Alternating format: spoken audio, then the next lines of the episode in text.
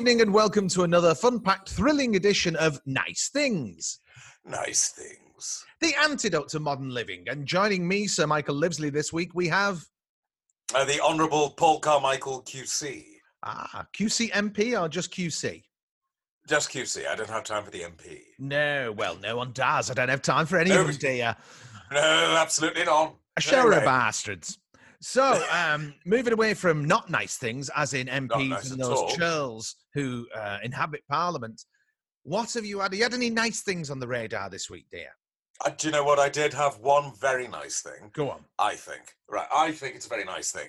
Um, it's it's something I've been working towards, so I have to introduce it in stages. Okay. So, 1981, for some unknown reason, a novel was released that was a tie-in with the TV series Triangle. Nice. Very nice. That's a very nice thing. It's a very nice thing, and I've had it for a good few years now. This uh, novel. The, there's at one point there is, and I'm not making this up. There is a 45 page section. this is a novel, a 45 page section which details an engine fault. Herman it. Melville's Triangle. Isn't there a chapter in Moby Dick just about the colour grey? That's exactly what you've got here: grey ship, grey skies, grey Wow. sea. Well, um, I like the, the origin of Triangle, but go on. Well, but then we move on because Diane Coupland, Yes, Mum in Bless This House. Mum in Bless This House, and of course, when Kate O'Mara jumped ship, as they say on everything, Yeah. uh, from the first series of Triangle, along comes the second series of Triangle, starring, there she is, no. there's Diana. Yes. No way. 26 episodes of Triangle she did. Question of command. A Question of Command. They look like Christine weighty for TV tie-ins. I mean, Do they're usually do you quite know thin little fellas, aren't they? What's that? 450 pages or thereabouts. No, that, that one's only 250, but the first one, we're getting on a bit. Uh, again, 270, but it's Oh, good old okay. thick paper. Okay.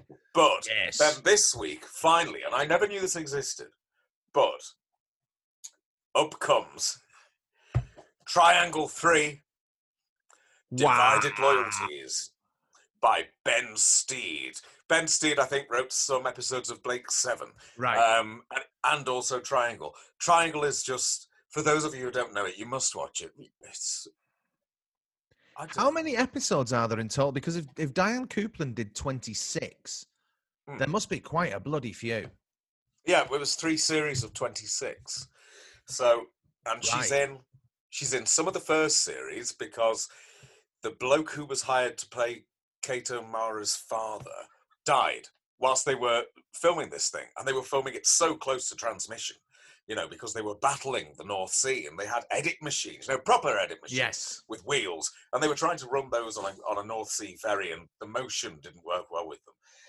So this bloke who's playing Kate O'Mara's father just suddenly dies uh, whilst driving back from uh, a weekend on the ship.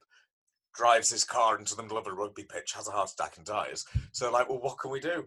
Diana Coupland, and in she comes as the grieving widow. Does a few episodes, Ah, but then she takes over the Triangle line, and she's the star right. a 26 in the middle. And it's interesting, you know. Everyone knows Triangle is crap, and it is. Yeah. First, the first series is bollocks, but I love the fact they gave it a go. I love the fact that they went, let's shoot this massive soap opera on a North Sea ferry. Yeah. The first episode's got Kate O'Mara sunbathing topless, and God bless, she gave it a go. But it's crap. But Yes. the second series, second series, where they got onto a better ship, Hmm. and they had about 60% on the ship, 40% in on dry land, not in studio, shot on location, but on dry land. And a really decent storyline, and suddenly it worked. right. Series three, series three is shit. Well, two things. Well, you always have that third series curse, of course, uh, that comes with these things. A couple of things spring to mind. First of all, look-in annuals. You won't know what they are, um, obviously. Um, uh, sort of what was Look-In. I would say it was it was a radio, a children's radio times for for for for for families that enjoyed the Light Channel. Okay, so there was a magazine called Look-In, which was called Junior TV Times in the 70s. And, and the Look-In annuals were fantastic things because you used to have features on what were ostensibly adult shows, right? You know, and it was Mm. sort of like meet meet Nina Baden-Semple, right? You know what I mean? it'd, be, be like a, a profile on Nina Baden-Semple, who obviously ma- um, played Rudolph Walker's wife in Love Thy Neighbor. So you know what I mean? Love Thy Neighbor had a strip in Look-In every week.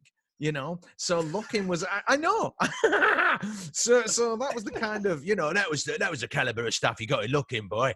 Um, but Oh, yes. Coupland was in many of these uh, annuals, and they were great. If you get those early seventies Look-In annuals, I should imagine if you were a, a TV archivist, you would get so many on the set reports from things like Bless This House and things like Love Thy Neighbor and The Lovers and stuff like that. It's a weird thing, isn't it? You had that sort of there's that hinterland, isn't there? Really, whereby um, it's it's kind of like you know, in, was it Countdown and TV Twenty One? You had a Doctor Who strip, Yeah. And so Look-In had strips. They had a Sweeney strip in there for God's sake, you know, and a See, Minder now- strip. Now, this is the interesting thing, and I think that this is something where I may have to concede I did miss out slightly. Yes. Because with the BBC, right, when watching it growing up, there was a very clear boundary, right? Mm. And that boundary was the six o'clock news. And what was on before the six o'clock news was for me, and what Yeah. was on after six o'clock news was for my mum and so my that dad. was the Plimsoll line. Absolutely, that was it. Forget the watershed. Six o'clock, no, not interesting. Yes, it Even was if the Plimsoll line in those days, dear. yes, that's it. Yes, I think there's a very nautical theme to BBC, though. You know, you had that triangle. Sorry, and I'm I'm really going over Mm. your point here, Mm. but but we are talking about watersheds, plimsoll lines, triangles. You know, stay with Yes. me. There is a link. So I think go that the BBC did have this thing about um, water-based stories. Maybe going starting with the Onedin line, then you've got Triangle, then you've got Howard's Way. You know, I know, yeah. This is this is for ladies and gentlemen at home. This is what it is known in the trade as pole porn. Oh, it is Um, Howard's way. So, so sorry. Going back to your point about the Plimsoll line, and, and and talk of Onedin line makes me just think of Mr. Baines. Was it no? Absolutely. Baines. Was it Baines? Yes, Uh, it was, and that was. Oh, who was it now? Come on. A great big lump of a man it was. He was a Howard. smasher. no, ha, um. Oh, God, I will remember it. I'm not googling it. No, he was you're not. because he's in an unearthly child. The first story of Doctor Yeah. Who's the lead caveman. He turns up. Oh, we've gone from Howard. we have. We made a leap. I can see the credits, but I yes, can't yes. So you've got to see the edge of the words when you're trying to remember a word. You've got to see the edge of it, and then it it, it sort of goes in, doesn't it? And you home in on the letters, and you see the the the, cu- the cuneiform, whatever cuneiform means in this instance. Um. Oh, oh, he's googling. I'm he's sorry. googling. Right then, That that's two tokens. That'll gone. annoy me. Yeah, it, it, it's one a week though. It doesn't accumulate, is does true. it? No, no, no. Right, week, yeah. okay. What was it, Right, James? um, James, you were going with for the first name. You see, in my Yes, head, it's it's something like. James. It's not. James It's- Bainbridge. No, no, no, no. Howard Lang. Howard Lang. There you go. Howard Lang sounds like he should be like a producer on alternative comedy in the eighties, doesn't he? Does really, doesn't he? Doesn't Yeah. he? Produced Anyway, look, Howard Lang. The point, though, the point going back to Look-In Yes. is that having obviously, obviously, I never saw Look-In when I was growing up. never got a look in. Absolutely, absolutely not. But I have seen obviously uh, covers on. There's a Twitter feed of old. Uh, Beautiful. They're all like painted. They're all But what painted. got me is that yeah, and there's one that's painted, and the front cover features Blakey from On the Buses Yes. with John Thaw Yes. and Deryck Guyler. And I'm That's an thinking, annual. That's an annual. So was would, would could we say that whereas the BBC's got this very definite six o'clock news, go away, Yes. The ITV kind of much more Absolutely. the family? Do you think? Absolutely. You see, what we had with ITV Mm. is um, you'd get up, uh, then you'd have nothing apart from the big kids' TV shows, right? And then Yeah. at 12, o- 12 p.m., you you see the thing is now you would have adored all of this, right? Oh, So at 12 o'clock we had the uh, the Sullivans, Mm, oh, exactly. Then at 12:30 you'd have had the Granada News. You, you wouldn't have liked that. no, You wouldn't have liked that. Oh well, you might have. Um, and then you had the ITV news at twelve forty-five, and then at one p.m. you'd have something like Paint Along with Nancy or something like that, and you know you'd get all these farmhouse kitcheny things and stuff like that. Oh, Occasionally, you'd yes. then get a film in the afternoon. I remember staying off school, and the Love Thy Neighbor film was on one Friday after Friday after. Continuing the Jack. Oh, Love Thy Neighbor, Jack. Smethurst. Jack, Sm- thank you, Jack Smithers. You had for the love of Ada. Um, Mhm. so they, they'd show a film in the afternoon, and then you would get to you know sort of like a looks familiar, what marvelous show, um, Mm. and then you would get to the kids programs, which you'd obviously not like, um, which would then continue to five fifteen, where you had some kind of regional magazine show. Five forty five news at five forty five. Then at Love that. six, you'd have the Granada news.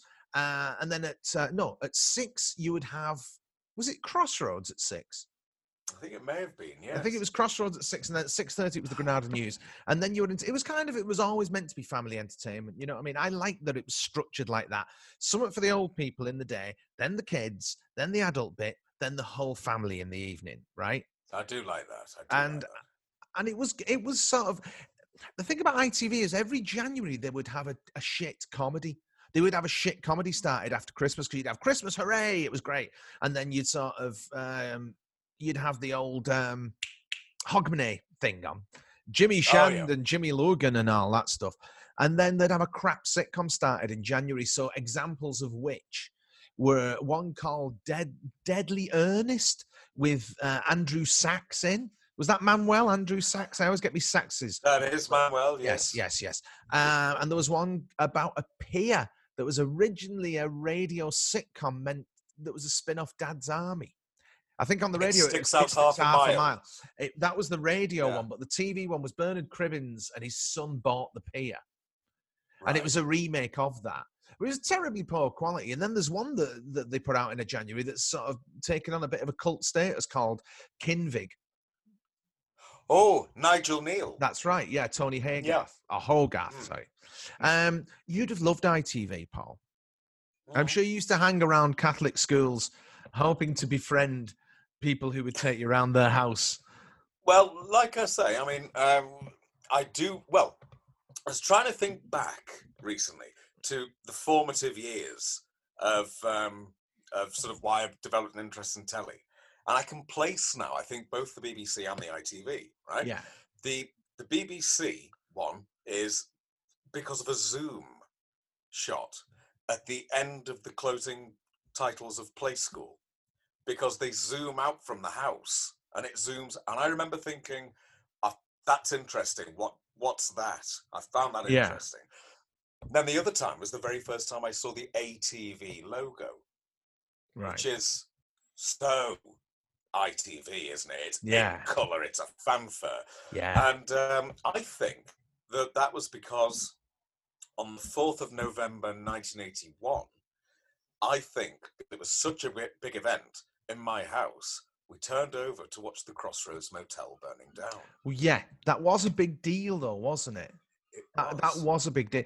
One thing I remember about all those idents and all those ITV uh, regional programs is, again, it was Look-In. And when you went to the back, there used to be a, a kids' TV guide, and it just gave you that, um, you know, half three till five fifteen for every day of the week. And then on a Sunday, you had the, I think it was four till five p.m. where you'd have Wurzel Gummidge and something, two different half Yeah. hours on a Sunday. Uh, and on a Saturday, you'd have the thing at five fifteen, which was, you know, I, remember it being like Metal Mickey or or something like that that was on on a Saturday. So it just had the kids bits in. Do you know what I mean? Yeah. Oh, on a Saturday morning, obviously Tiswas or whatever. And and that page um, had all the regions with little squares of their logos at the top. Do you get what I mean? And it was exactly. See, this is more Paul Porn in it. So it, it was sort of like you'd have Grampian Border, Tyne Tees, uh, Ulster, S. I don't think it was STV then, but it'd have all of these things, and so it was quite. You know, we had no internet. We made us own fun in them days, lad. You know, so you'd have Oh, yeah. internet, and, and so on a Sunday you would match these up, wouldn't you? So Sale of the Century would be on, and you'd see the Anglia thing, and you go, "Oh, that's this." You know what I mean? Yeah. HTV, which was again, it's sort of a lot of those Sunday afternoon things were HTV jobs, weren't they? And that, They were, yeah. right, you know what I mean? It had that lovely thing Absolutely.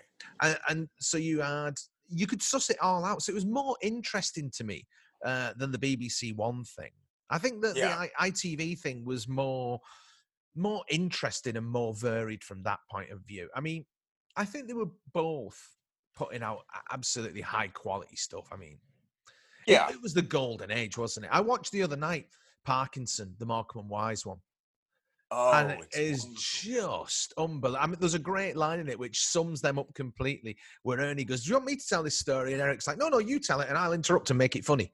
And it's kind of, do you know what I mean? It sums up their Yeah. entire oeuvre, really, doesn't it? yeah. You Yeah. do something, I'll interrupt and make it funny. Yeah, it's uh, it it is. It's just well, chat shows now. Are there any? No. Graham Um, Norton. Graham Norton. Last yeah. year, when I don't know if they still do this, but you know when they had to do it without an audience because of lockdown.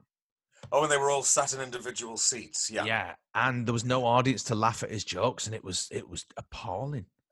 it was painful. Yeah, It was really painful. And again, I think this partly goes back to something that I said uh, last week or something. There seems to be a shortage now of intelligent people being invited to television. And there's a great Mm. deal of distinction between intelligent and opinionated, of course. yeah, So you get Piers Morgan's life stories. And utter it? Shit. what he was interviewing, I'm just trying to remember who it was. Um, from Dynasty, Joan Collins. Was Right, interviewing Joan Collins recently. She's about what three and a half thousand years old. at now. least. But Did he she's got a mention Michael. Jaston choosing the log over her? Uh, uh, no, he didn't. but he did find time to ask her for her opinion on Meghan Markle and Prince Harry. And you think, well, you've got Joan Collins there. She's worked with everyone. Yeah, absolutely everyone. Um, Tony Slattery uh, was uh, mentioned this thing to me about when when she. It, I think it was called eight thirty. I can't remember. It was a Noel Coward thing they did uh, together. The stories about her, yeah, and an intelligent person would have read up on her, yes, and you'd be ready to do a sort of your critical analysis and bring this with this, and you know do a bit of psyche Yeah. delving. Well, think about the just goes, legends. yes, I mean, Anthony Newley would occupy me for probably the hour. Do you know what I mean? I Oh, could get her to talk about absolutely. y- you know. Now. Piers Morgan is is is the ultimate in the worst. He is literally the nadir of Mm. of British broadcasting, of society, of everything that is criminally wrong in this world at the minute. Is that someone like him should be elevated to the status of national treasure almost? I mean, it's almost as obscene as uh, the one who replaced him, uh, the butcher of Burnley, Alistair Campbell. You know what I Mm. mean? It's like, hang on a minute, yeah, war criminals, It- right? So, so this was bad enough, and now you've got him on. yeah. It's very, very strange this idea of opinionating people. I prefer, It's not prefer nice thing, people is who it? knew what. It's not. I, but I'd like people who knew what they were talking about, Yes. talking about that subject, or people with a genuine curiosity, which is why journalists, but I'm talking about Fleet Street journalists, Yeah. Would have, you know, a, a real interest in finding out the important stuff, which would be, but it isn't a nice thing. We've strayed into something that's not. We've nice. strayed. We've strayed into not nice territory, but then that is is is sort of going to happen from time to time. Um, I. I have you, have you, have you had any uh, any nice things this week? Well, I'm afraid the nutty comic obsession continues unabated. and uh, 185 issues were delivered on Saturday morning at 9 a.m. with a, a loud rat-a-tat on the door. Um, a hundred and odd of which I already have. Um, and so I sat there for a happy hour just right. getting to. I now have bar issue 198. I now have the first 200. And I know, and I, am looking at this gigantic stack. I have as many doubles as I have. Do you know what I mean? Um, Yes. I, I'm just uh, it, it. Goes back to that old thing with me. More. It's like you know uh, how, how, how um, well how much how many sausage rolls do you want? All of them. Yeah. Okay. Um, and would you like a drink? How many pints would you like? Oh, y- all of them. Yeah. Anything else? More. So, are you going to be happy with the 199, or do you No, rather need Absolutely not. No, no, no, no, no, no. I am already. I have. I have on eBay my um, s- uh, search alerts set up for nutty comic. I know it's terrible, Paul. I, it's a sickness. It is a sickness. It is You know what I mean? thing. Um, but It's they are nice things. You see, what happens as a kid is, and you know this with your allegiances with the BBC, right? Mm. So when you're a kid, you kind of like, I'm into this and I'm not into that, and don't cross the stream. Oh, yeah. So, so when Banana Man hit BBC One, I was just like that. No, you're crossing the Really? streams. Yeah, because the goodies were mine from IT. Now I, I, I like an, I like an ITV goodies. that was the oh. five fifteen on a Saturday Metal Mickey slot. Well, you can like the six episodes made at London Weekend Television, but I think I will always prefer the 70 or so made at Television Centre. I know, but there was that whole early 80s thing. All right, so there's two different uh phenomena, let's call them, going on here. Right. Firstly, you'd have English sitcoms that ended up in Australia. Very Right. implausibly. And secondly, you would have the defections, wouldn't you? So you had Yes. Morecambe and Wise, uh, the Mhm. goodies. What else? There's, there's got to be more than that, hasn't there? There must be, there must be. Des O'Connor used to flip around an awful lot. Oh, yeah. But the defection, I, I remember actually a Sunday night one didn't in, didn't Till Death Us Do Part go to ITV for one season called Till Death. It might have done. It did, it did because I remember they painted a Union Jack on his head on it. Yeah. Now, so that's one of those misty memories I have. Well, that's ATV, 1981, and I think that you get this So lovely. you do know. Maybe might, might have heard something about it, but but um, I think the lovely thing there is 1981. Um, ATV know that they've lost the franchise. It's it's gone, right. um, and it's it's because they're it's because they're too popular.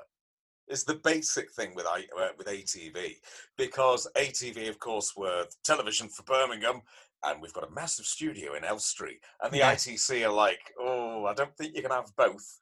You know, maybe you Yeah. want to shift a bit more to the Midlands. And Yeah. Lew Grade was like, oh, yeah, I'll do that. I won't do that.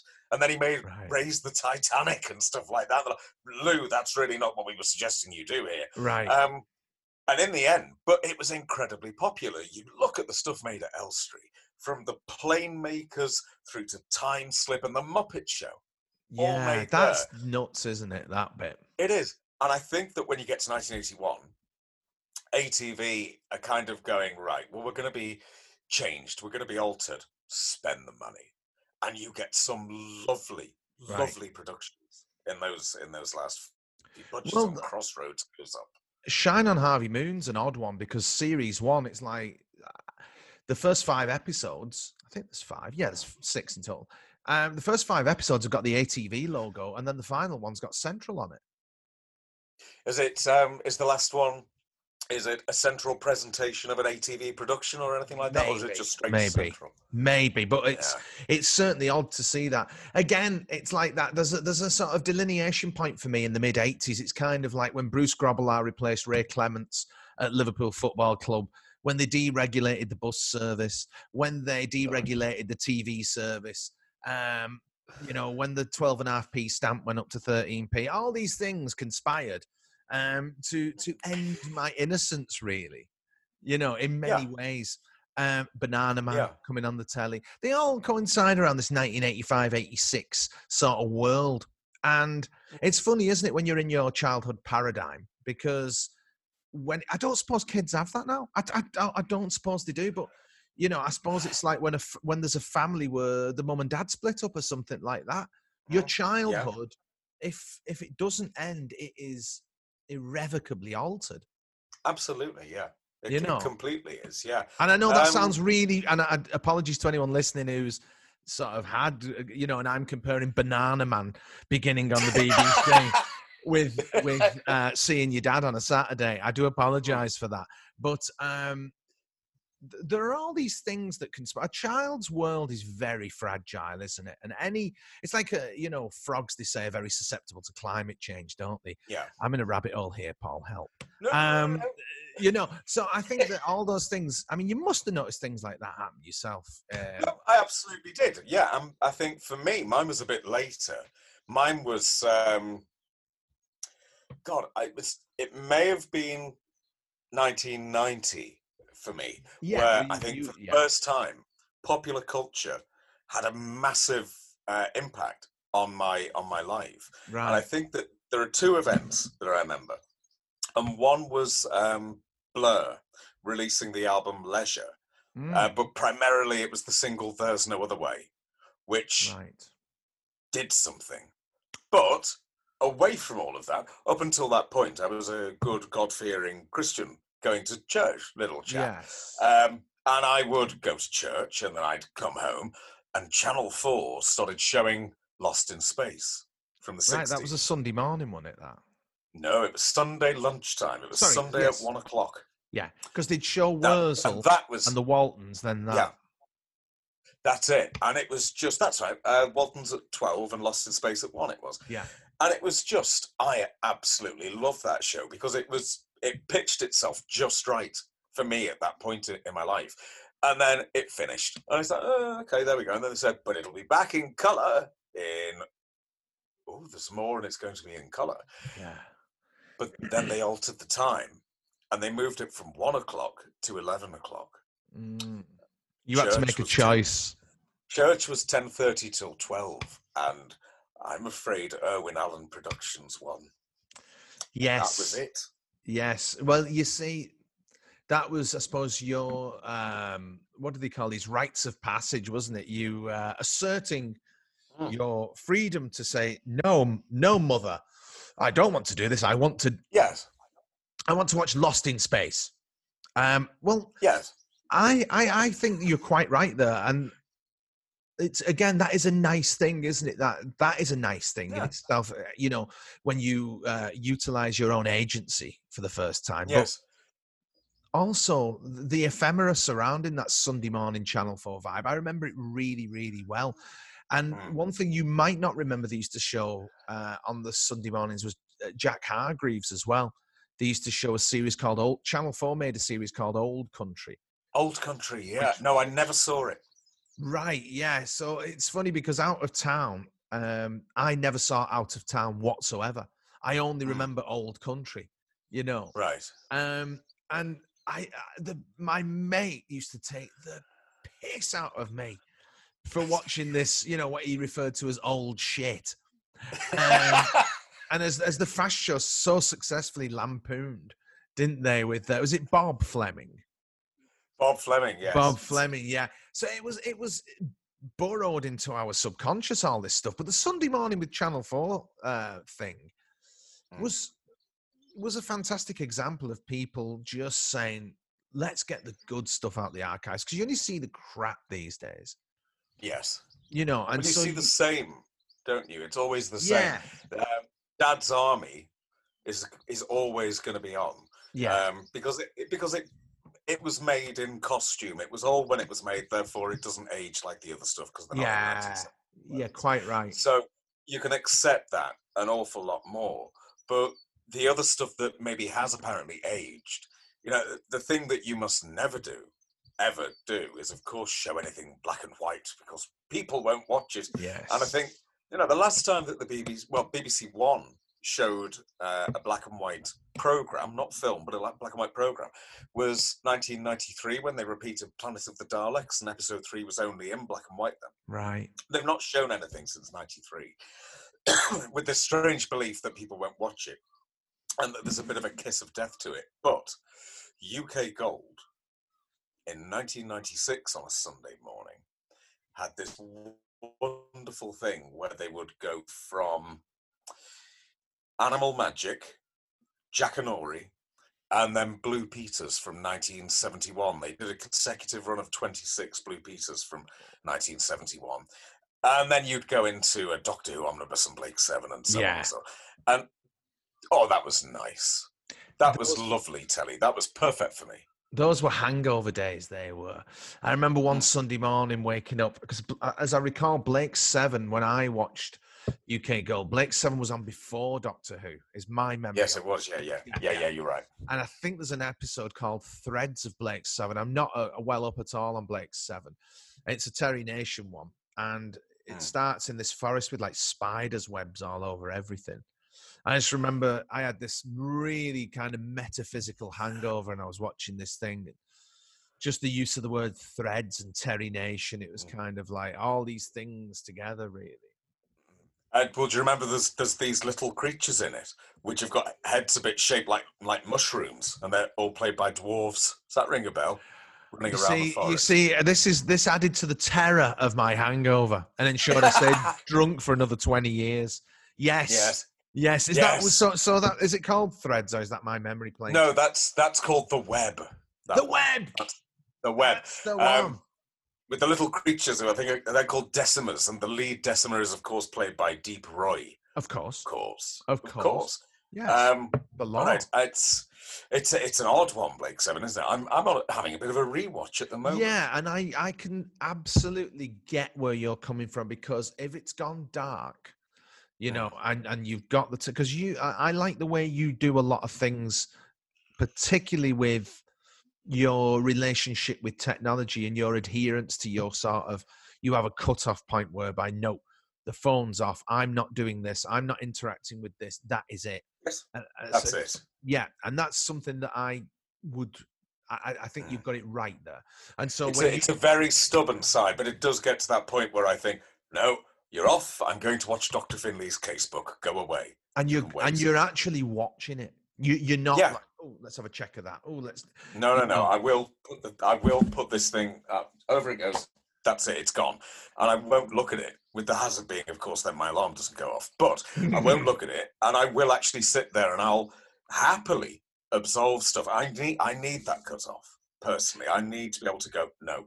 and it shows respect to the people who made the bloody thing Yeah, it does. It you know because does. because those people who make television who the people who make good television who care about it not the people who work on piers morgan's shite stories or anything but these people who Yeah. really really agonize over this stuff you know and and when you are able to inhabit another world for an hour it is just joyous you know it's mission is. accomplished for the program maker but i i mean Yeah, it is. going back to the Channel 4 repeats, I remember that another thing they used to do was on a Monday night, they would show Man About the House on uh, Channel 4. And what I loved Hmm. about Man About the House, it's kind of like it gave, it gives you something to, when they show those old repeats like that, um, it gave you something to talk. You know, it gave me something to talk to my mum about because there were Yeah. times that she'd lived through and she could say this and she could say, and she would spin off into, you know, uh, little stories about her own life from it. So the good Yeah, prompts and yeah. stuff like that. But one of the things I used to love about Man About the House is, let's say, the um, episode where he he teaches Chrissy how to pass a driving test, whatever it is, right? Uh, but uh, Roper's making some homebrew as well. So before he gives her a lesson, he's like, "Hey, Ash, I never go with that." And of course, Roper's homebrew is like, you know, really pokey tackle. So one glass Yeah. of it, you're well over the limit. And now it's it's topical because the breathalyzer was new and yada yada yada side issue really because what I really loved was when they were in the flat and he was like, okay, let's go outside in the car. And he'd go outside and Richard O'Sullivan's hair was about three inches shorter. and, and I would love that because that is, you'd have the, you'd have the jolt anyway as you go from VT to film. So have Lovely, that. Jolt. Lovely. His hair would be shorter. You know, everything about it. The clothes would be the same. Um, and so you, even though you're young, you get your head around the fact that right, okay, well, how would they do that? So I suppose they had to film that one time and then. You know what I mean? And you, Yeah. kid, kids are curious, Yeah, yeah. so it gives you that kind of insight, really, into. Mm. You know, everything seems to be getting slicker. Everything seems to be getting, you know, with television, we've spoke about this before. Television having an identity crisis and and being created more like film. You know, um, to go back to a sort of to to paraphrase Eric Morecambe, you know, you could see the join in the stuff, the nice Yeah. things we love. You could see the join. Absolutely. yeah, you could. But it, that for me just made it all the more interesting. I mean, what what I love is watching it. If you watch an old thing where it's been made on location and sort of it's Father Dear Father usually is, and they've gone to Margate. Uh, for a summer holiday, and Patrick Cargill's there, and they've got the bloody great big St. Bernard. And then he's like, Come on, Nanny! And he runs into the sea, and you can see that on that day, it must have been bloody freezing, but they just do it anyway. Same with Troughton in The Enemy of the World when he runs down the sand dune and he's stripping off and he runs into the sea. That looks bloody freezing, Yeah. but they did it anyway. Now, of course, now, of course, when you alter the colours, you alter the grading, and you Yes. spend so much time making the location appear to be something that it wasn't because we're apparently incapable of going, I can follow the story. Yes, yes, And, and that's something that annoys me. and I think that a great uh, example of that is Olivier's Henry V. You know, when there's the speech at the beginning, it's like, I- and you'll know the speech, I don't, but it's something along the lines of, isn't it? Now let your mind, you know, move on from whatever the scenery is, and Well, that's the opening, isn't it? The opening of the film where the camera's doing a, like a, an overhead shot of Elizabethan London and then Yeah. goes in on the globe. And then Yeah. they do that mix. So they go from model shot to there he is, stood on the stage, taking you into it. yeah, That's stunning for something that was just made as propaganda. yeah, You know, we could we didn't have any colour film in World War II. Give it to Larry. We need Yeah. a propaganda film. I approve of that as propaganda. yeah, So that is absolutely beautiful. And it is. Shakespeare's always saying that, isn't he? You get that so much. Like in in Romeo and Juliet, you know, the first thing um, in Verona, where we lay our scene, it's straight away they're saying, You are watching theatre. This Yeah. is Verona. And that's it. You don't need anything more than that. The audience go, We're in Verona. Well, here we are in the Forest of Arden. Yeah, okay, we're in the Forest of we can do that yes, people are capable of doing that. We are capable of using imagination. We don't need someone to go, oh, but it looked a bit warm on the day. Let's up the Yeah. blues, up your Yeah. ass. But people aren't No. allowed to use their imagination, and program makers do not give their audience any credit for intelligence. That's the bottom line. Because people want that. People want to be able to. That's why when you read a book, it's so much more interesting than when you watch the film of the book because it's just, oh, I wouldn't have cast him, or mm, it's not kind of how I saw it. Yeah. You know, Yeah. I don't think we're given any. That's why theatre is, for me, the purest of the dramatic art forms because just a couple of actors and a black stage. You know, I mean, it's like when we were doing Sir Henry, we started off with lots of scenery and everything, and in the end, it was just a chair, and that's Yeah. all you needed. You know, Would you know what that was? That was, um, I think that may have been my fault because at the time I was reading about Alan Bennett and the way that he directs, right? And the way that he directs is if he's got three characters, there are three chairs. Yeah. Then he takes one away and sees what that does. Yeah, then he takes the other one away and sees what it does. And there's the power being created in situ. They're Yeah. going along and that dynamic is being created. And I think for with Sir Henry, from my point of view, it was to pare it back so that you felt the confidence to just go, ah, not Exactly hiding that. behind anything. exactly that. You know, to, that. To, to for it to be my sort of first acting job as such. It was kind of like I, you know, I was incredibly terrified of it. So it, it was good to yeah. have corners to hide in, you know. Um, but yeah, I mean, you, the audience are given no credit for intelligence now. You can't see the join anymore. You know, it's all very slick, and I think that you know that's that's one of the aspects of television that I think it's lost its way. It's it's more bothered about you know looking super duper slick than its content. I think that I think that the content is becoming very secondary. I don't watch television, by the way, listeners. So I, my my opinion on this is moot, really. You know, I, am not disagreeing with it though. I, I think Yeah. you're spot on. T- television, you know, ultimately the big difference between film and TV is that film takes longer. yeah, A feature film will take three months to Yes. shoot. An episode The Brothers will Yeah. take five days and four days in the Acton Hilton and one day in TC3. yeah, Oh, it was Birmingham, actually. I do apologise. Uh-huh. One day in Pebble Mill, and that's it. And then you're on to the next one, and it's that old rep system in Mm. television which is Yeah. which is beautiful. You could just you could film it. Edit was an edit was basically okay. We've stopped tape, join it to keep going. That's your edit, and then it's Yes. out there. So it is Yes. genuinely contemporaneous, and it should be. But if you're taking if you're taking 11 months to make 10 episodes of Doctor Who, well, no, no, No. sorry. Get in, get in the Acton Hilton, get a maggot, do your 25 minutes, get in TC3, film it, do the next one, go to the pub afterwards, do the next one. Yeah. That's that's what telly should be. Telly Yeah. should have that immediacy so that it can contact us. It, it- Yeah. it doesn't. And another thing is that everybody on television these days, from what I've seen, is beautiful. You know, when I've Mm. seen it, it's like everybody's just a, you know, they, they all look like they're uh, Hollywood stars. You know, whereas Yes. in the old days, you would get. I mean, you mentioned Patrick Cargill there, who, who it looks to me like he's combing her up from his armpits to cover Yes. that head of his. It's it's like you don't get blokes who look like that on the telly anymore. You know, I watched Never. Sparrows Can't Sing the other day. Um, I know immediately, you know, it's like a meme It's- just saying it, isn't it? But you see in Queenie Watts in that. Queenie Watts when she's Queenie Watts in that and singing. Bloody Queenie Well, Watts. it's you like would never get Queenie who. Watts on television.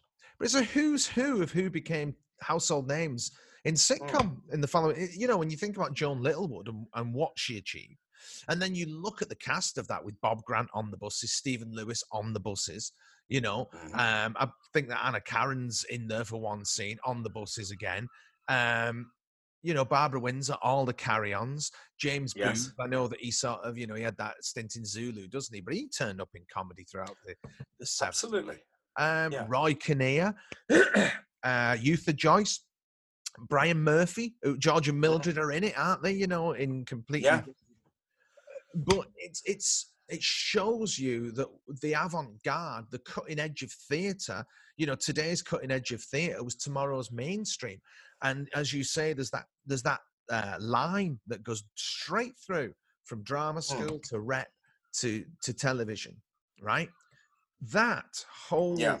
uh, journey has been Mm. completely first of all all those working class actors that we discussed the you know uh, rita webb's in it all these people in the uh, victor spinetti i mean we could go on all day about that film Yep. it's it's just uh, so if anyone's listening and uh, perfect. never heard it or Oh, seen it go and look sparrows can't sing up and what i love about it is it all just it's one day it's Yes. one day and Yeah. they set the agenda for not only british theatre but also british cinema from there on in Yeah. Uh, I won't spoil how it ends, uh, but it's very, it almost uh, foreshadows pop art the way that it ends. Um, it's it's frequently on Talking Pictures TV, so it's worth Oh, is it? an eye out for that. oh, yes, it is. They've got fantastic, that one. Fantastic. But uh, what's interesting here, I think, is this idea as well of the fact that you had these performers in there. You didn't necessarily have actors or comedians. You had people who were Mm, performers. They were rounded. So Queenie Watts, of course, with her singing and the fact that she owned a London pub and she was in uh, Yus, My Dear and Romany Jones and those sort of things. And another one, this is a segue and a half, ready for this. Another one was Trevor Bannister. oh, Now then, and we've had a contact this week, Mike. a, Here a at le- a Nice letter, a letter. Oh, It's a sort of a letter. It's delivered by electronic means. So okay, then. Anyway, so it's from Paula Fay. Okay, and what Paula Fay says is this: uh, the discussion on "Are you being served" was that in the solstice one? Are you being scared? Yeah. Yes, it was. right, Yes. okay. The discussion of "Are you being served" reminded me of the time I was in Hampton Court Maze, and Trevor Bannister was there in green pastel trousers with two women. One was in joggers and had a horsewhip, and she was whipping Trevor's ample behind while he whinnied and pretended to gallop about. I am not making this up. you couldn't make that up. So I said, "Well, thanks, Paula. Do you mind if we read that out? Uh, because it's it's quite a story." And she said, "Absolutely. It's absolutely true. Must have been around 1987. A quiet winter weekday afternoon, not at night, a No. weekday afternoon in the maze. Hardly anybody there save myself, my then boyfriend, and Trevor and his entourage. I have never forgotten it, and I You don't think have. we will either. No, no, the lovely Paula. Thank you for that, Paula. Thank you, Paula. That's Um, wonderful. Trevor Bannister again. Well, why not? Mm. Um, I mean, uh, you see, with me, Tr- Trevor Bannister is Rupert Vervain's Muir in the Steptoe Son episode of Star Is Born. Oh, the director. Yeah, yeah, yeah. Yes. I, I love that episode. I mean, you know, Mm. again, it's my it's my probably my ultimate nice thing getting that um BBC VHS, the blue stepped on someone from WH Smith's in Widnes, and it was a winter night, and I got home, you know, and you got to remember there's one television in the house and one video recorder in the house, so it's kind of like when Coronation Street goes off. Excuse me, I get to put my video on, and Yes. Because I'd seen the Steptoe film many times, you know, because I'd, I'd taped it when it was on the telly. But to see an episode of Steptoe was quite a different thing. Again, you could see the join, you know. Mm. But his turn in that as as Rupert Vervain's Muir is just um is just brilliant, you know. Yeah, no, absolutely. fantastic in that, and it, it gives you the wonderful lines of, you know, how's your Emlet, darling? How are you, darling? and of and of course, uh, I saw your Emlet, darling, up yours, darling, and kiss Yes. me backside, darling. oh, And Max and it's- Coco. and it's got that wonderful end, hasn't it? With the with the brick through the window. Good night, Yes. darling. It's the bottle of Oh. scotch. Yes, it is. Yeah, It's the bottle of scotch. that- Good night, darlings. yeah. But there was that lovely period because I think they showed. I think it was the '72 series of Steptoe because that's in Oh dear, you've colour no. I think. Ah, you I went there. Go on, say it again. About eight thirty. Sorry, dear, you, thro- you that? Okay. Um, that's okay.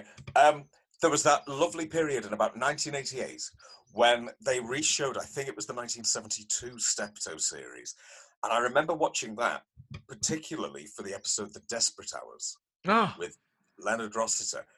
And I remember watching. I was recording this. I, I saw that there were six episodes. I'd got an E180. Only just lasted because one of them, "The Desperate Hours," is 32 minutes. yeah. And I think that's important, right? It because is. if you watch watch the Desperate Hours, I think that is all in one take, apart from maybe just before the end when Leonard Rossiter is telling. I can't remember the name of the actor now. Um, The Irish one. J.G. Devlin. Yeah. J.G. Devlin. When Yeah. he's saying, "Right, you, take this money. I'm going to run for it. You stay here." Yeah. and there's a moment where there's a cutaway, and it's a really strange one to Corbett and Brambell. But Corbett's looking at the camera, and then he, he quickly goes like that. So I think there's an edit, might be an edit there, or just an awkward cut, and Rossiter seems to be stumbling over his lines. But they let it go, and it's 32 minutes. It should be 30, it should be mm. 29. But the Yeah. 32 minutes goes out, a bit like Fawlty Towers series Yeah. 2, where none of them are the correct running time, and the Yeah. psychiatrist is 38 minutes, you know, and they let it go.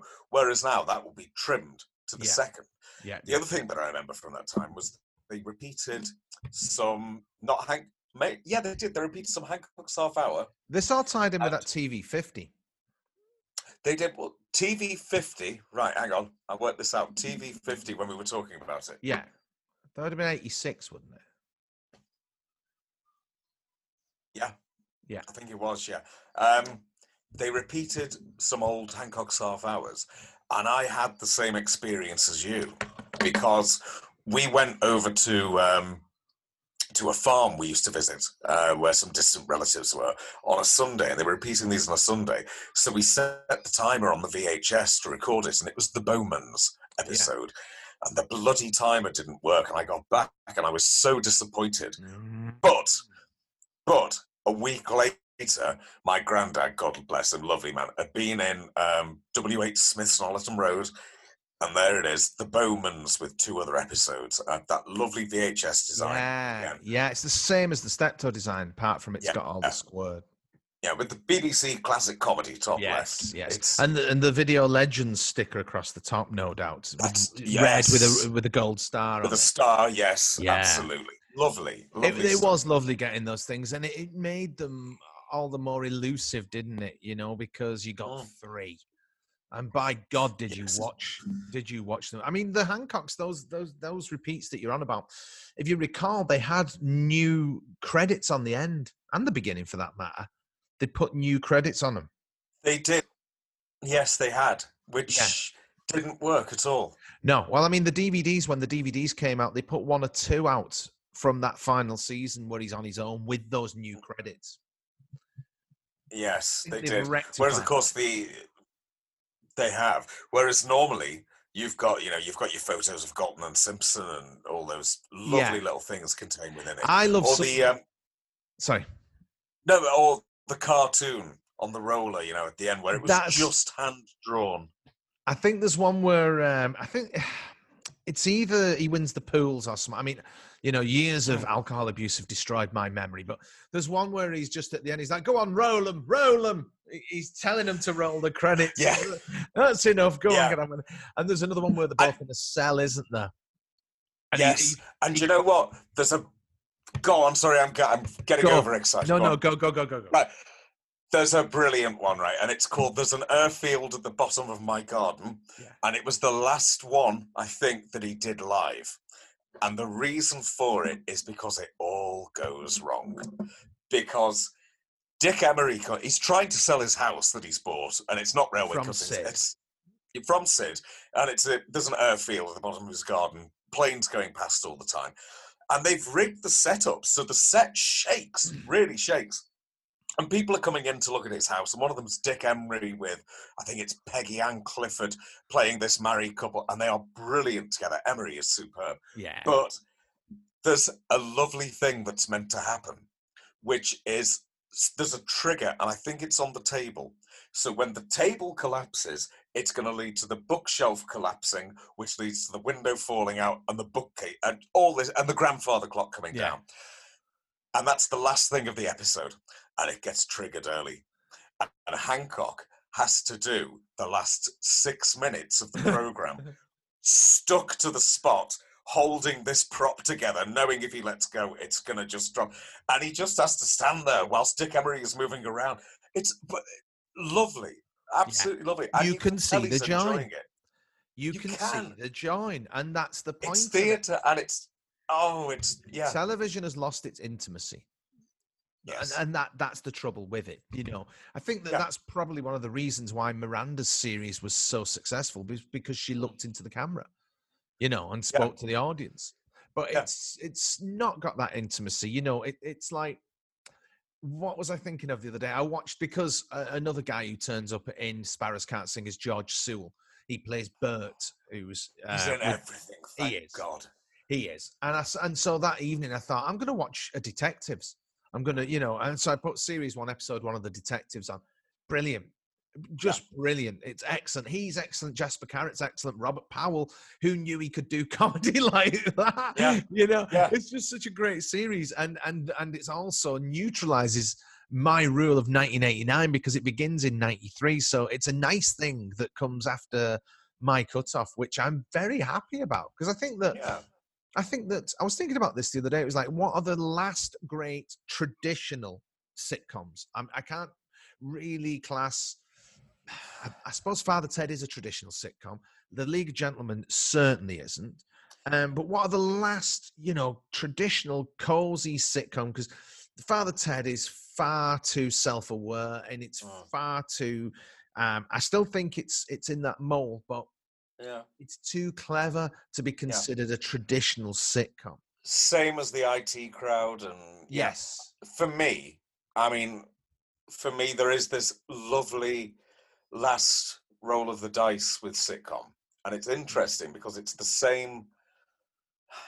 It's the same sort of stories, the same sort of characters, told in different ways. Yeah. And I think it's 19, 1990 when you get the first series of One Foot in the Grave I was just going to say one foot in the grave. and the first series of Waiting for God, set in the Yeah. retirement home, which for me, for its first four series or so, was brilliant. Yeah. Graham Crowden, you've got to love a Graham Crowden with Stephanie Cole. Um, and I think also at the time you did also have Keeping Up Appearances. I think that was until 95. Yes. But you've got the same thing. You've got people who were a bit older Yeah. and their domestic situation. And I Yeah. think that was the last time. yeah. Last of the Summer Wine kept going, but of course, by the for its last, God knows how long, it wasn't filmed in front of an audience. It, No, it was so diluted. I mean, it went on for about 400 series too many, didn't it? Last it of the did Summer go on Wine. It, it yeah, just but I'm glad it did. Does that make sense? If you care to expatiate upon it, yes. I'm glad that it was there. I didn't Right. watch it, but to know it was on on a Sunday, to know it was still there, well past It's sell by date. well past when I would have watched it because I would have been made to. Do you know what? If it was still on now, I'd be watching. I've started watching the Antiques Roadshow. Oh no, no, come now, dear. No, I have. I have. No, No, genuinely. It's, uh, a Craig. Um, what was his name? The Scottish comedian Craig Ferguson did a great routine on, on on that, and he's like, "Oh, and this here is uh this this is worth about two hundred pounds, Mrs. Protestant." Yes. Which I think explains what it is with you. It's cozy. It it takes you back to that. No, Antiques Roadshow, absolutely not. No, dreadful. Absolutely dreadful. No, terrible. Awful. Awful. right. I used to like it when I was Not a kid. that. No. Right. I used to like it when I was a kid because you had sort of like you had like Arthur Negus on it, didn't you? And you had you had all these sort of these antiques Hugh themselves. really. Scully. Yes, yes. But even before that, I mean, Sunday night was Antiques Roadshow, Songs of Praise, um, Mm. Last of the Summer Wine, wasn't it? Yes. You Yeah. know, a hundred percent. I, I, I'll go with that. But I'd say that for me, again, this is the, the when Ray Clemence left Liverpool Football Club and, and when Banana, you know, again, it was when, um, for the benefit of listeners, Paul is shaking his head like a dog Ray being shown a card trick. Um, there was a series where Brian Wilde, Foggy, Mm. Yeah, yeah. Where Yeah. Brian Wilde left and was replaced by a. In fact, he retired as an actor, uh, and then they tempted him back, didn't they? And he was replaced by a character called Sheridan, who was played by a guy called Michael. No, he weren't. Oh, I can't remember anyway. You're right. No, you're getting your sitcoms confused here. Sheridan was Patricia Routledge's son. I'm sure there was a. She- I'm sure he was called Sheridan who pl- replaced Brian No. Wilde for about a series. Oh no, I remember. I remember Sheridan ringing up. He was the Yeah. gay son who, you know, obviously, you know, Richard understood that he was Uh, it- absolutely. No, it was uh, the actor was Michael Aldridge, Good. and wasn't the wasn't the character Seymour? yes, that's right. That's it. That's right. Thank you. Yes, you're quite right. I was wrong. Um, so that was an interesting character, that because he was an engineer, wasn't he? That's right, yeah. And suddenly you had a way because previously, and this is the thing, people think of Last of the Summer Wine as Just these three men in a bath going down a hill. three men in a bath going right, and it's not, but it's not that for the first God knows how long. Michael Aldridge comes in, and they go, "Well, if we make him an engineer, we can make Bill Owen drive down the hill and things." And that is where it lost its way. And that would have been about 1984, I'm guessing that when when It C- would have been, but I would have to say that you are categoric, categorically incorrect. and I'm more than happy to be categorically incorrect. I mean, the original guy was uh, the guy who played Michael Bates. Michael Bates, who got a lot of, still gets a lot of shit for blacking up in um, in Ain't Half Hot Mum. Yeah. The thing about Michael Bates is that he spoke fluent Urdu, uh, was half Indian, and was an officer, wasn't he, in the Yeah, that's right. Army? That's right. So it's a shame that he gets such crap for that. Mm-hmm. Uh, but again, obviously, you know, with the year zero approach that we seem to have now with uh, moral relativism, everybody's got Mm. to be on message with today, no matter when they were performing or writing or whatever it may be. So that's a series Yes. again. It ain't our fault when it won't get shown. I'm certain it won't get shown. It's a shame because some of those scream. How did Windsor Davies shout right like that every week? Because the diaphragms are, are wobbling on the mics, aren't they? You can hear them. Absolutely, they are because because of training. That's why because he was a seasoned actor. He'd been trained. He'd done rep. He played to rep crowds, and you know they weren't all people sat there politely clapping and eating cucumber sandwiches. Rep crowds could be harsh, and if they didn't like a show, they would let you know. Yeah. You've got to get above them, and it's that skill to project Yes. that again and when we work when we work with people in in theater who are younger people i always say something i, I want to see your shoulders rising in Yeah. the pause i want to actually see but when that person's talking that's not just you waiting and then saying your bit Yes. You're listening, you're thinking, but most of all, you are filling your lungs Yes. and you are pushing that air out. It takes them a while. Yeah, Some it's the John Gielgud forever. thing. There are no such thing as small parts, only small actors. Absolutely. Absolutely. Yeah, yeah. yeah. And so if you are just standing there waiting for your cue, Mm. But nevertheless, nevertheless, because we talked about John Gill. Did Yeah. we talk about him as the no, not on here. Yeah. We we spoke just off air about him. Yeah.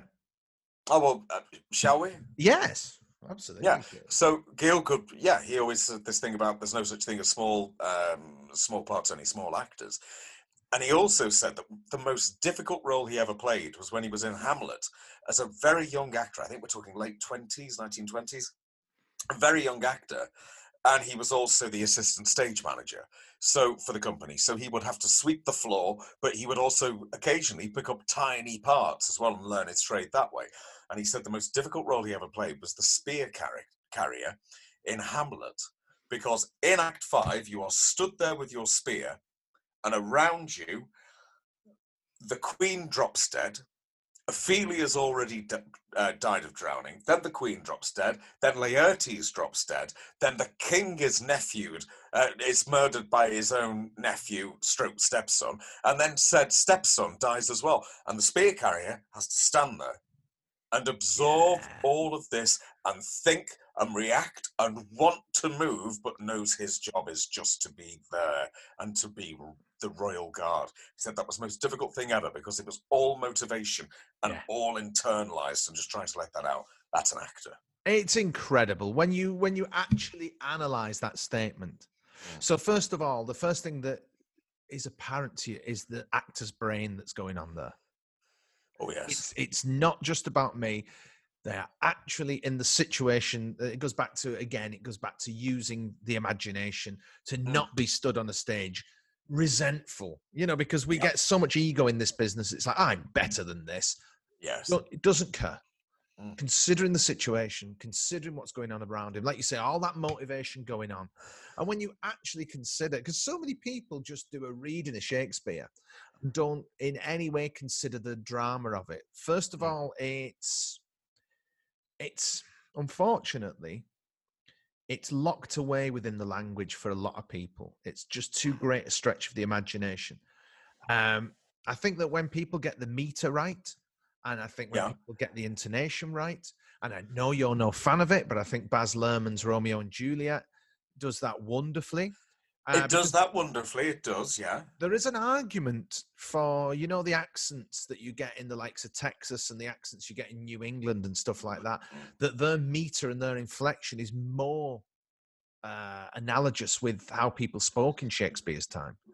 Because what you've got, you've got that curious thing. Sorry, I just finished my point. You've got go that on, go on. curious thing in America, haven't you, where there's a lot of you know English that is frozen at the Mm. time of independence. That's why they spell color. That's why they spell labor. They spell. They've got all those old spellings. That's why they use Z's on a lot of words, as we would have in 1776.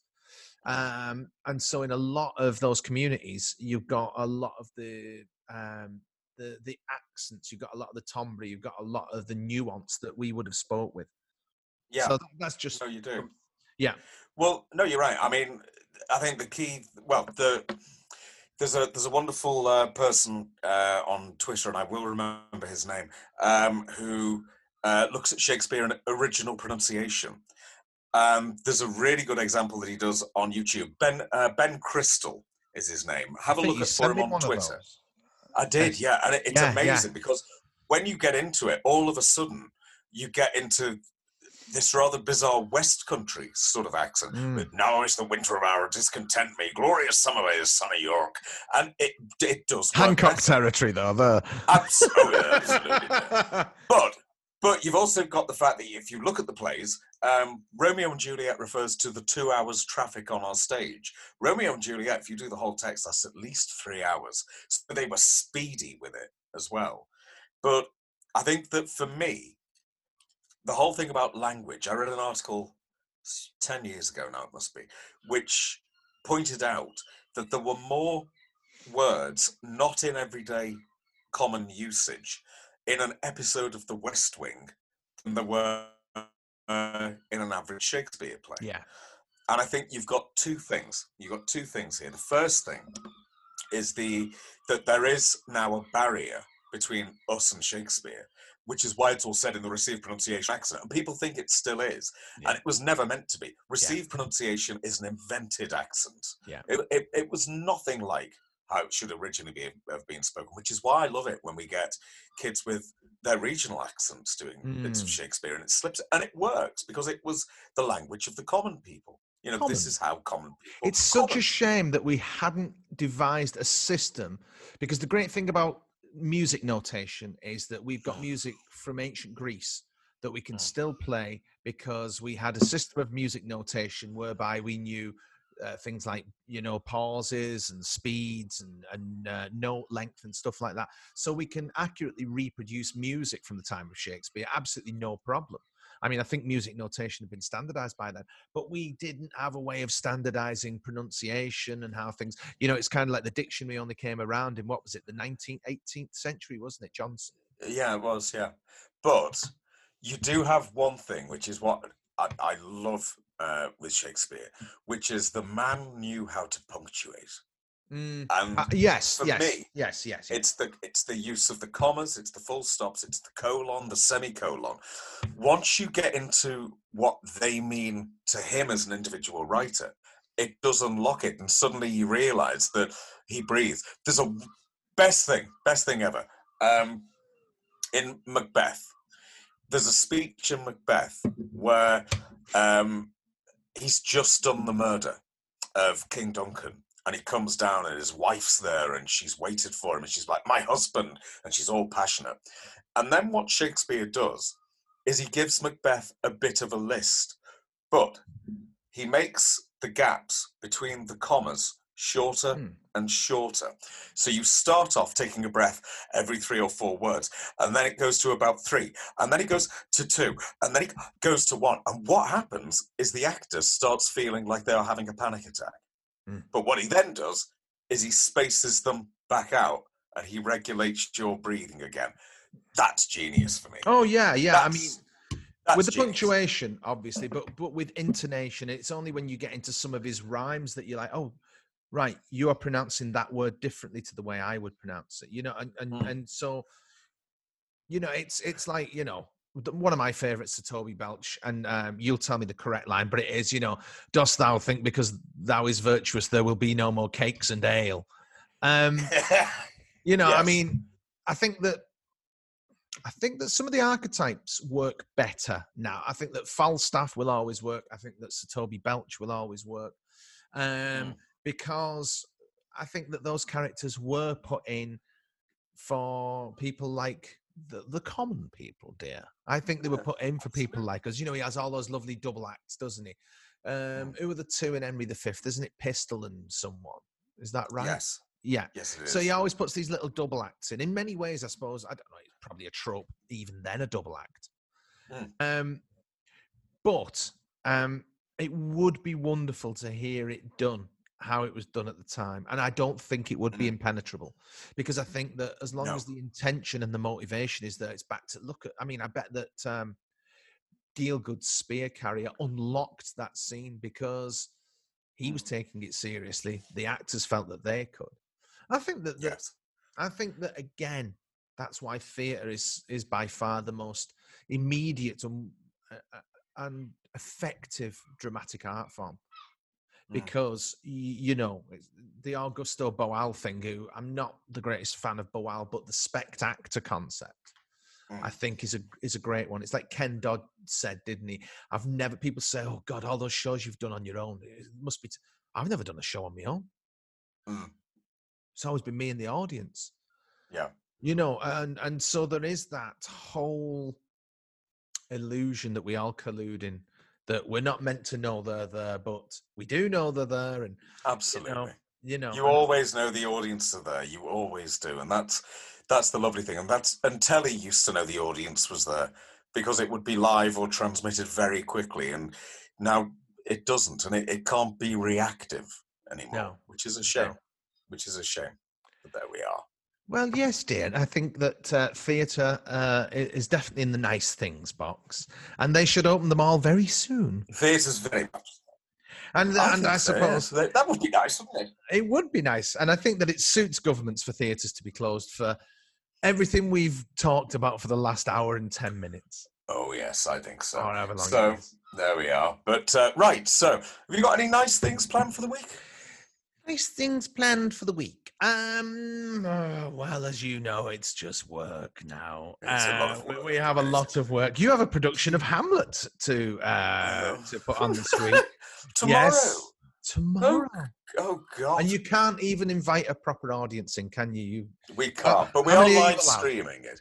Um, I think we're allowed fifty in the theatre. that's Fifty percent capacity. It's not too bad. not But you've bad. still got a lot of people who they're not ready to come out yet. That's fine. But there will be a live stream on Thursday. Uh, that's we're going good. to try and broadcast it. So um, I will put a link on my on my Twitter. If anybody Ah. wishes to. Oh no, this goes out after, doesn't it? It does, Well, dear. It'll what. all be done.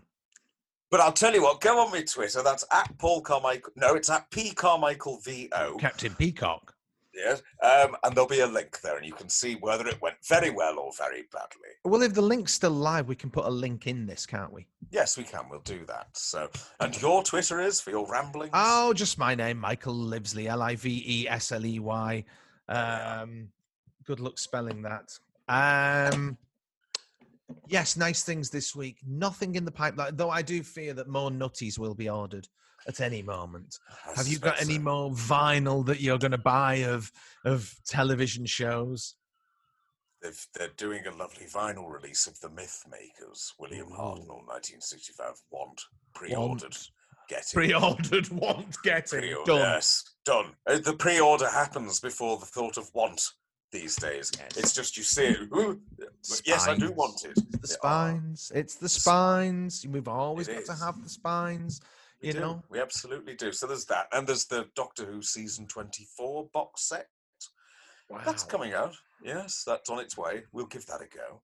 Ken Yes, give it a spin. Give it a spin. Well, you've got too many nice things. This will lead to a spending spree the minute this show finishes. Oh, it will. It has to. Well, have a lovely week, dear, and uh, have a lovely week, everyone at home. Yes, And, enjoy uh, it. And we hope you've enjoyed this week's nice things. Mm. Um, I can't really. Uh, that's that's been. That seems to have gone. We started on the ocean We did. and uh, and we ended up uh, cast uh, on the shores of the modern day. We did. We. I think we have truly plumbed the depths today. We have plumbed the depths thanks We to uh, who's Baines again? Howard Lang. Hey! Howard Lang. Howard Lang. We won't forget that. We're not going to forget him now. No. Okay. Well, have a lovely week, everybody, and have a lovely week. Um, God, I can't remember who you were this week. You started it all off. What you feel? What were you, Rear Admiral? I was. Uh, but what I love is the fact that you've now got to put that in the credits every week, otherwise you Yes. won't be keeping up your own tradition. That's so true. It's, it's going to get longer. It's gonna get longer and longer. Well, you know, the days are getting longer. So, uh, oh no, they're getting shorter now. They're getting shorter. Yeah, they now. are. They're getting shorter, but it's almost Christmas. It's almost Christmas in Carmichael Land. there. Have a lovely is, weekend, all. Bye bye. Take care. Bye bye.